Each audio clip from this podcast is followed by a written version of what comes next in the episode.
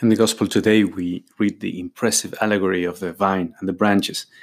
You know, this is something we often talk about that a Christian, a disciple of Christ, is someone who lives in Him, in Christ.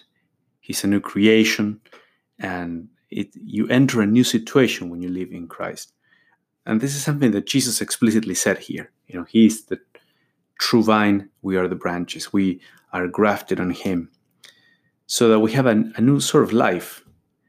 Now, how do you recognize that something is alive or has a certain life? Well, by movement, by the activity of some living thing, right? If you see a speck in the floor or in the wall, you think, well, it's maybe some dust or something. But if it starts moving, well, that's something alive. You know, activity uh, and and movement kind of tell of, of, the kind of life that's in you.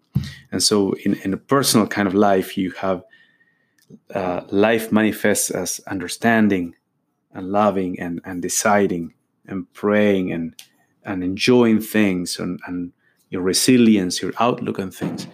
When those uh, you know loves and decisions and, and outlook are those of Christ, then, then that means that Christ is living in you. He's he's kind of pouring his his spirit, his mind, his attitudes into your heart through His grace.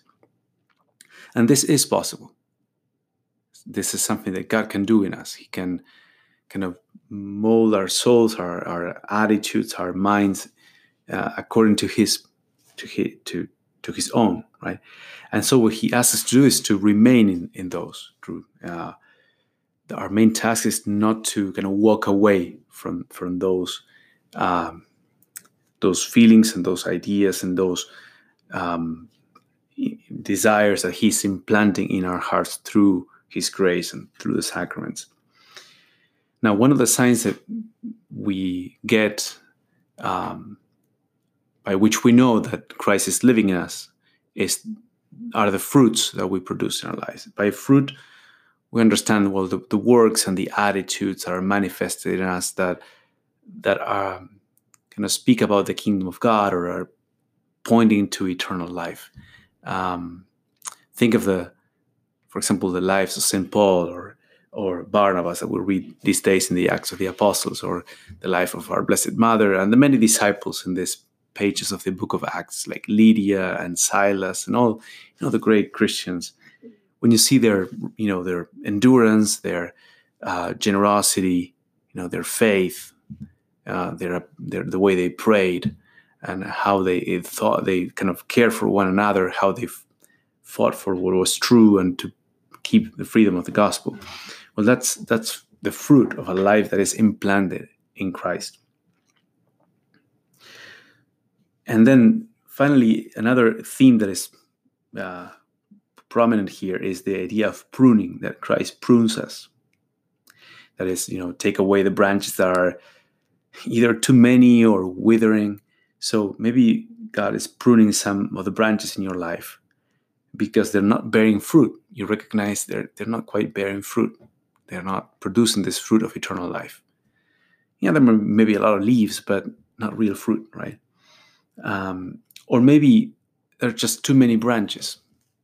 Um, you know, so I cannot focus my energy. You know, the plant cannot grow good grapes if you have too many branches and therefore the mm. kind of the kind of the energy of this of the plant is scattered in many directions. So some questions you can take for this meditation is you know how do how do you sense that christ is living in you? What does it has it meant for you to to live in christ to start living in him? Do you notice this is a reality in you?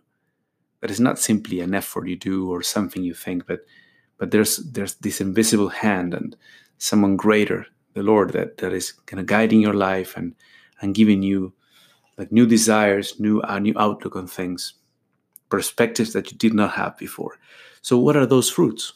What are those fruits of eternal life that you just couldn't have in a human way by yourself you know by, by just and there's no psychological rules or influ- or just human influences that explain that and then what are the areas that God may want some pruning in your life because you know there's going in too many directions and you're lacking focus or or there are areas in, in which you're not really bearing fruit the fruit that God wants for you.